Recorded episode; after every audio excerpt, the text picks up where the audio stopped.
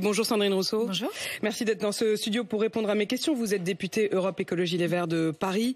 Le débat des retraites est arrivé de manière assez fracassante, on va l'entendre hier euh, à l'Assemblée et dans la rue. Troisième journée de mobilisation aujourd'hui, avant celle de samedi. Le droit à la paresse, c'est vous, c'est votre expression, l'un des arguments qui a marqué et qui marque encore ce débat. On va y revenir. Mais Sandrine Rousseau, j'ai d'abord une question parce que je voudrais savoir si vous avez pensé à démissionner. Démissionner Pourquoi? Bah, parce que malgré tout, euh, ça vous a pas traversé l'esprit d'avoir euh, publiquement accusé un homme, Julien Bayou, de comportement très grave à l'encontre de femmes, de nature, je vous cite, à briser la santé mentale des femmes. Vous l'avez jeté à la vindicte populaire. Il a perdu la direction de votre parti. Son image, son intégrité ont été remises en cause. Et en fait, rien. En fait, rien. Julien Bayou n'a pas seulement été blanchi par la cellule de votre parti, il n'a même pas été formellement accusé, il n'y a ni plainte, ni audition, ni convocation, rien. Alors avez-vous pensé à démissionner? Alors non seulement je n'ai pas pensé à démissionner, mais en l'occurrence euh, je ne l'ai pas fait perdre quoi que ce soit puisque c'est lui euh, tout seul qui a démissionné et que de toute façon c'était euh, quelques semaines avant la fin de son mandat. Et par ailleurs, moi je voudrais quand même dire aux femmes qui se sont exprimées dans la presse que je regrette qu'elles n'aient pas eu la, qu'elles n'aient pas senti les, conditions remplies au sein du parti pour pouvoir s'exprimer au sein du parti. Parce qu'en fait elles se sont exprimées dans la presse, elles n'ont pas réussi à avoir la confiance nécessaire pour euh, s'exprimer au sein du parti et c'est un sujet. Et c'est un sujet aussi que euh, des femmes se sentent euh, si illégitimes et après avoir eu des, des mm, avoir eu des liaisons au sein du parti qu'elles ne se sentent plus légitimes pour faire de la politique et qu'elles quittent le parti. Et ça, je dois dire que c'est une perte collective. Donc, comment on fait pour qu'un parti politique puisse être à la fois un lieu de vie, un lieu de militantisme, mais aussi un lieu de respect des femmes et pas que des femmes, de toutes les personnes qui mais Vous, eh bien, estimez n'avoir aucune responsabilité dans cette histoire? Ah ben, euh, Je ne vois pas quelle responsabilité j'en ai, si ce n'est avoir soutenu la parole d'une femme. Et oui, je continuerai à soutenir la parole des femmes. Et si ça se reproduit, je le referai. L'avez-vous appelé, Julien Bayou?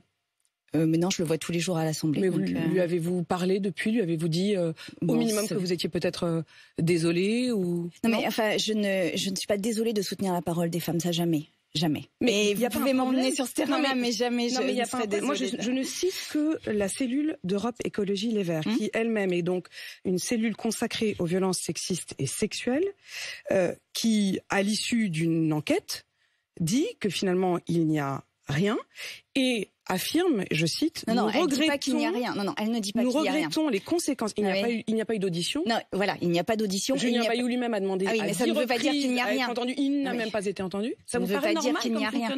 Bah, non, ça n'est pas normal. Et c'est un des sujets. C'est-à-dire pourquoi les femmes qui se, qui se sont senties suffisamment fortes pour s'exprimer dans la presse ne se sont pas senties en confiance pour s'exprimer au sein du parti? C'est un sujet. Et ça n'est pas un petit sujet en vrai. Et vous, ça, vous, que... ça vous pose un problème d'avoir dit publiquement des accusations très graves, hein, parce que vous avez dit de Julien Bayou euh, qu'il avait un comportement de nature, je cite, à briser la santé mentale des femmes. C'est une accusation très grave, c'est très important.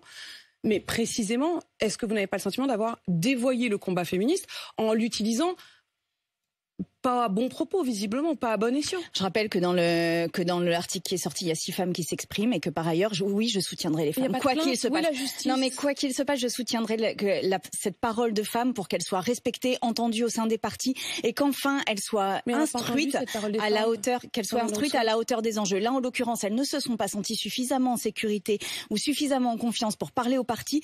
Nous devons en tirer les leçons politiques. Cela n'est pas possible qu'elles se soient senties suffisamment en confiance pour parler à des journalistes et pas au parti. Donc euh, nous avons une, une, une progression collective à exercer. Et il n'y a pas une question de justice, il n'y a pas une question de contradictoire, il n'y a pas une question à un moment. C'est-à-dire que même s'il n'y a pas de justice, vous, vous estimez pouvoir faire justice toute seule?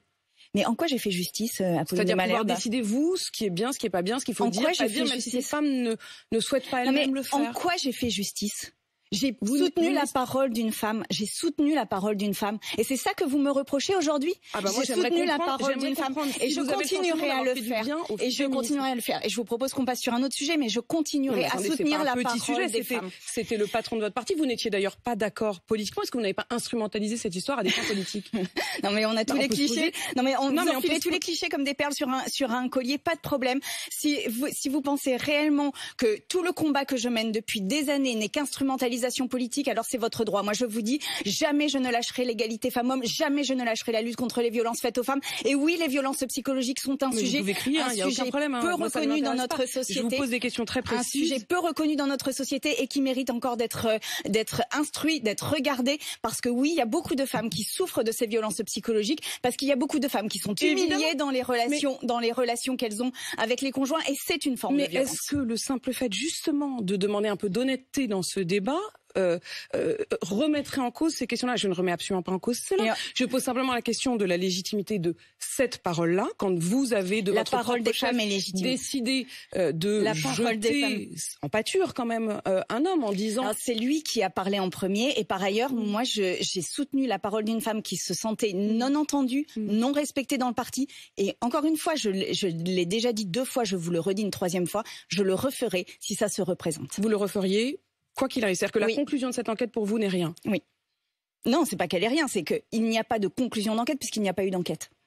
Il n'y a pas eu d'enquête. tenté de faire une enquête. Non, il n'y a pas eu d'enquête. Vous ne reconnaissez pas cela Il n'y a eu aucune audition de personne. Donc, Donc c'est une enquête. pas le silence de ces femmes, celles, qui n'ont pas forcément bah, choisi justement de. De fait, elles n'ont pas choisi le silence, puisque si elles avaient choisi le silence, elles ne se seraient pas exprimées dans la presse. Est-ce que Julien Bayou euh, peut revenir comme co-président du groupe?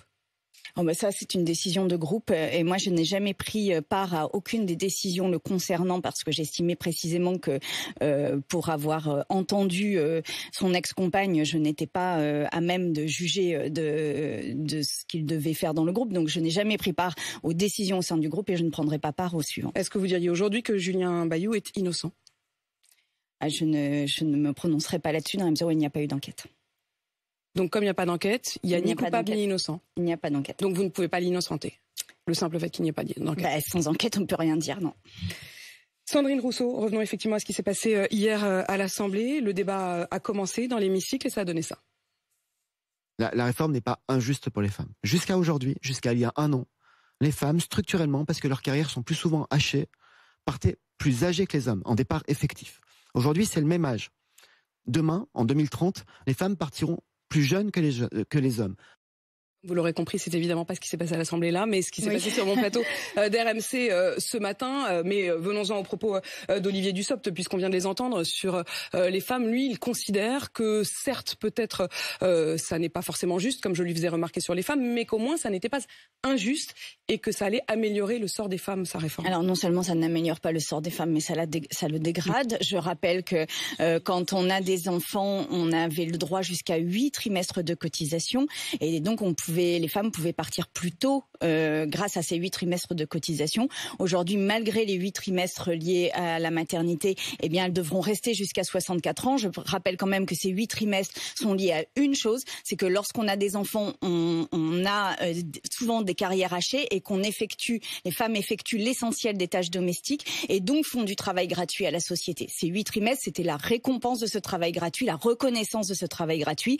Et aujourd'hui, euh, il pour rien puisque qu'elles seront obligées de partir à 64 ans. Et je le disais, le débat a donc commencé dans le chaos hier.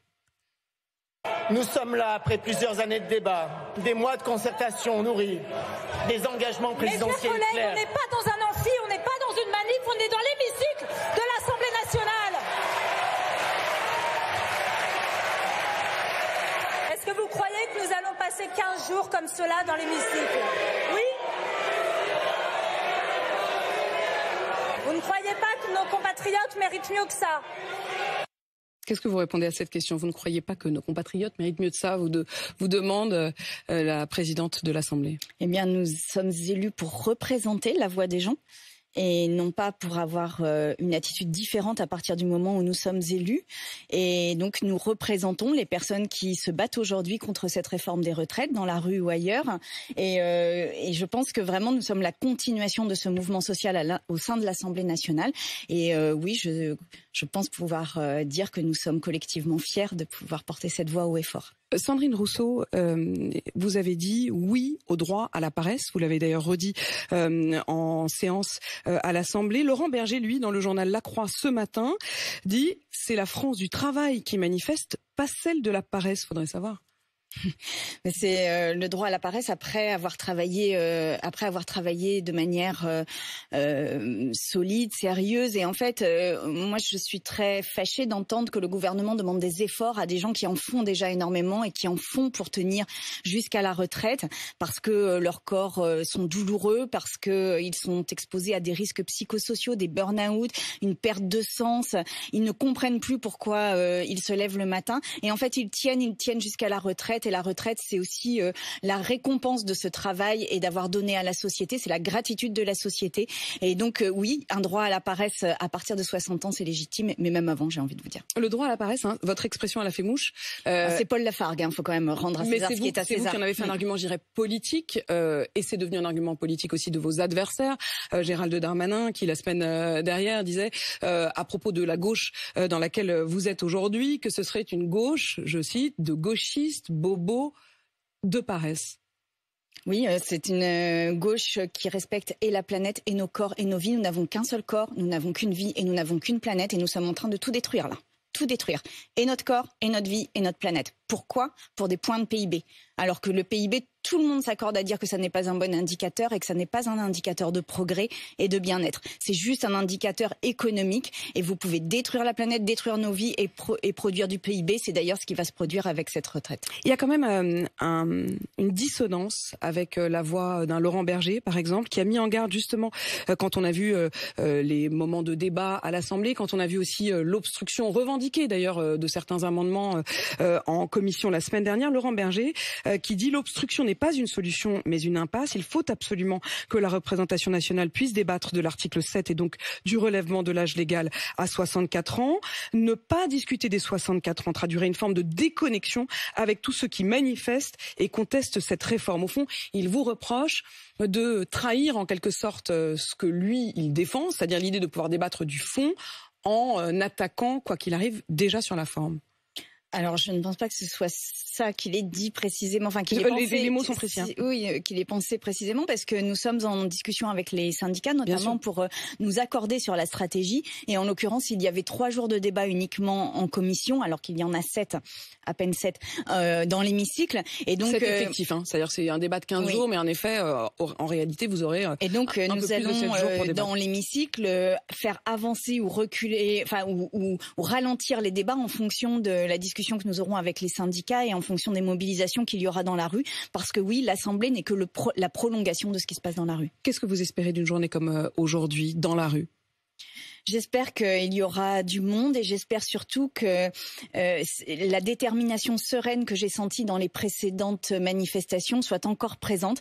Parce que ce qui m'a vraiment frappé dans les précédents cortèges, c'est à quel point les gens étaient calmes, mais absolument déterminés à ce que cette réforme ne passe pas. Et je voudrais leur dire que nous serons à l'Assemblée sur, euh, sur la même tendance. Et dans un sens, je voudrais euh, là encore revenir sur ce que dit Laurent Berger, puisque à propos de ce calme que vous reconnaissez tous et que tout le monde, y compris vos opposants politiques, y compris au gouvernement, ont reconnu ces manifestations qui se sont faites dans le calme. Au fond, Laurent Berger dit eh bien, que ne pas répondre à ces manifestations calmes, c'est euh, donner un blanc-seing à celles qui se sont faites dans la violence. Il dit les Gilets jaunes, ils étaient beaucoup moins nombreux que nous et vous leur avez lâché du lest. Euh, au fond, est-ce que euh, ce n'est pas, de la part du gouvernement, un appel presque à ce que si vous étiez plus violent, vous seriez plus entendu? Ah ben ça, le gouvernement doit prendre ses responsabilités face à cela, en effet. Et je pense que s'il s'entête dans son dans son enfermement et dans son incapacité à comprendre que cette réforme est rejetée extrêmement massivement par les Français et les Françaises, alors oui, il est possible qu'une partie du mouvement se radicalise, comme dans n'importe quel mouvement. Et là, euh, il y a une masse, mais une masse qui est encore une fois calme mais déterminée. Il faut qu'ils l'entendent. Et moi, je suis très très surprise du fait que dans les dans les échanges que nous avons eus hier à l'Assemblée, il y avait deux types de discours. Il y avait les discours discours de la NUPES qui parlait de la vie des gens et il y avait les discours du, du reste de l'hémicycle qui parlaient comptabilité, qui parlaient argent, finance, petit bout euh, de, de financement ici ou là, alors que profondément ce dont on parle c'est de la vie des gens. Et vraiment le gouvernement doit entendre ça. Et d'ailleurs euh, les questions des auditeurs et auditrices tout à l'heure euh, Olivier Dussopt montraient ça, c'est de la vie des gens dont il s'agit. Vous avez senti un décalage je, je, je, le précise pour ceux qui nous rejoignent à cette heure-ci. Tout à l'heure Olivier Dussopt répondait aux auditeurs d'RMC. On avait Blandine par exemple qui en effet lui posait des questions, notamment sur la difficulté à retrouver du travail après 54 ans. Elle a été licenciée à 54 ans, ayant été elle-même aide-soignante. Et depuis, malgré une formation, malgré le fait d'être inscrite à Pôle d'emploi, elle ne trouve pas de travail. Est-ce que vous avez le sentiment que cette France-là n'est pas entendue aujourd'hui? Ah ben, Absolument. Puis alors, c'était un exemple absolument typique. C'est-à-dire qu'en plus, elle s'était arrêtée pour élever ses enfants. Exactement. Ce que je vous, Il lui manquait donc des trimestres. je vous parlais du travail gratuit. Et là, elle est au chômage, ce qui signifie que concrètement, si elle ne l'est pas aujourd'hui, elle va très vite être au RSA. Et le décalage de 62 à 64 ans fait qu'elle restera plusieurs mois de plus au RSA. Et ça, c'est ce qu'on appelle la trappe à pauvreté, la trappe à précarité juste avant la retraite, parce qu'il faut bien imaginer qu'aujourd'hui, il y a près d'une personne sur deux qui n'est ni en retraite, ni au travail à partir de 55 ans. Et c'est un problème. C'est-à-dire c'est vraiment des gens qu'on qu'on jette dans la très grande pauvreté, qui ne trouvent pas de solution parce que les entreprises ne veulent pas les embaucher et parce qu'en plus, souvent, leur corps est usé et donc ils doivent changer de travail. Et euh, ça, c'est absolument euh, le point aveugle de la réforme. Vous estimez que c'est précisément là-dessus que euh, le gouvernement est en train de perdre aussi la bataille de l'opinion au-delà de la, la, bataille politique Oui, oui, là-dessus et sur les retraités qui, pour la première fois, sont en train de basculer en disant finalement, nous, nous avons manifesté pour nos propres droits, nous manifesterons pour les droits de ceux qui travaillent aujourd'hui. Sandrine Rousseau, vous l'avez euh, peut-être entendu dans l'hémicycle hier, Marine Le Pen qui s'est euh, soudain adressée à la présidente de l'Assemblée nationale euh, pour lui dire que plusieurs députés femmes du Rassemblement national avaient reçu sur leur téléphone portable des messages vocaux, une voix d'homme qui leur dit que leur enfant est hospitalisé. Évidemment, prise d'angoisse, elles sont sorties euh, de l'hémicycle et là, quand elles ont réalisé qu'elles étaient plusieurs, elles ont compris euh, qu'il s'agissait de, de, menaces euh, anonymes. est-ce que vous avez vous-même entendu ce genre de message? Est-ce que d'autres que le RN, d'autres femmes députées ont également reçu des menaces de cet ordre? Alors je n'ai pas, euh, non, je n'ai pas connaissance d'autres femmes qui aient eu ce type de message et, j'ai, j'ai été très surprise de l'apprendre en hémicycle. Ce ne sont pas des méthodes. Euh, Jordan Bardella se demande si ça ne vient pas de votre camp. Euh, il laisse entendre hein, le président du Rassemblement national. Il a accusé à demi-mot la Nupes. Il a expliqué que la coalition de gauche participait, je cite, d'une violence sociale aujourd'hui dans notre pays. Non, mais enfin, je ne crois pas que ce soit de notre euh, camp que cela arrive. Et si euh, par hasard euh, ça l'était, même s'il dit, hein, je ne veux pas accuser sans preuve, mais non, mais ce ne sont pas des méthodes. Violence non, mais ce ne sont pas des méthodes. Vraiment, ce ne sont pas des méthodes de faire ça. Après, euh, nous ne sommes pas dans le même camp, le Rassemblement national et nous, et je le dis notamment au sujet de la motion référendaire, qui nous n'avons pas voté cette motion référendaire portée par le Rassemblement national. Je sais que c'est peu compris par une partie de la population. Je voudrais juste leur dire qu'il ne faut pas se tromper, il ne faut pas collaborer avec avec euh, l'extrême droite jamais, que nous ne le ferons jamais, mais que par contre nous mènerons la bataille jusqu'au bout. Euh, donc vous ne voterez jamais avec non, parce jamais. que vous l'avez vu évidemment, Marine Le Pen a proposé de retirer sa motion si vous acceptiez de voter ensemble. Jamais. Jamais. Jamais. Jamais. Donc à aucun moment vous ne pourrez vous retrouver pour faire tomber le gouvernement. Ah bah, en tous les cas, moi, je ne voterai jamais une proposition du Rassemblement national et je sais que c'est difficile à entendre pour certains et certaines et je comprends leur euh, trouble face à ça. Mais vraiment, euh, c'est un parti qui euh, ne défend pas les droits des salariés et c'est un leurre complet. Quand il s'est agi d'augmenter, par exemple, le SMIC dans la loi pouvoir d'achat, ils n'étaient pas là, ils ne votaient pas avec nous et donc ils, sont dans une espèce de d'illusion permanente et de, discours très différents des actes. Nous ne participerons nous ne participeront pas à ce, à, à ce fake permanent. Comment vous voyez euh, la suite? Qui doit craquer euh, La rue Le gouvernement? Le gouvernement. Comment? En retirant ce projet. Il n'y a pas de discussion pas et c'est pourquoi vous n'essayez même tant pas de que, modifier le contenu du texte. Tant que, le, tant que l'article 7 du décalage de l'âge n'est pas retiré, il n'y a pas de discussion possible. Sandrine Rousseau, vous qui êtes donc députée Europe Écologie euh, Les Verts de Paris. Je suis quand même surprise parce que vous nous disiez euh, au début euh, de l'interview sur votre non-respect des enquêtes et votre rapport à la justice. Eh ben, euh, peut-être que le, vous devriez regarder mon rapport au militantisme féministe et, et au soutien. Mais des cette femmes. question est justement si essentielle qu'il paraît oui, mais là, en étrange. S'il y avait eu une enquête, je l'aurais soutenue. Là, il n'y a pas eu d'enquête. Sandrine Rousseau, députée Europe Écologie Les Verts de Paris, qui a répondu donc à mes questions. Il est 8h52 sur RMC et BFM TV. Hum. Merci à Pauline de Malherbe. Dans quelques instants, le live sur BFM TV, journée spéciale consacrée à la mobilisation contre la réforme des retraites. Nos équipes sont un peu partout en France. Nous suivons donc cette journée de blocage et de manifestation. À tout de suite.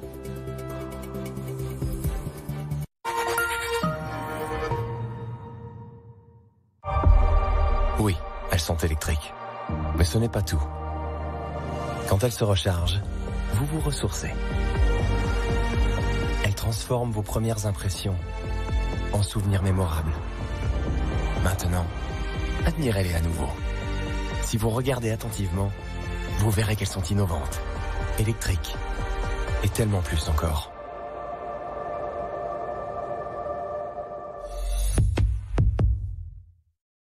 Comme déjà plus de 3 millions de Français, reprenez le pouvoir avec meilleur taux sur vos crédits, assurances et votre épargne pour faire les meilleures économies.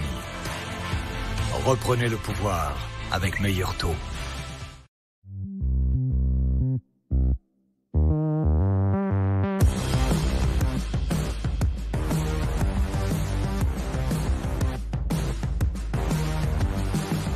Bust the scent, the new fragrance.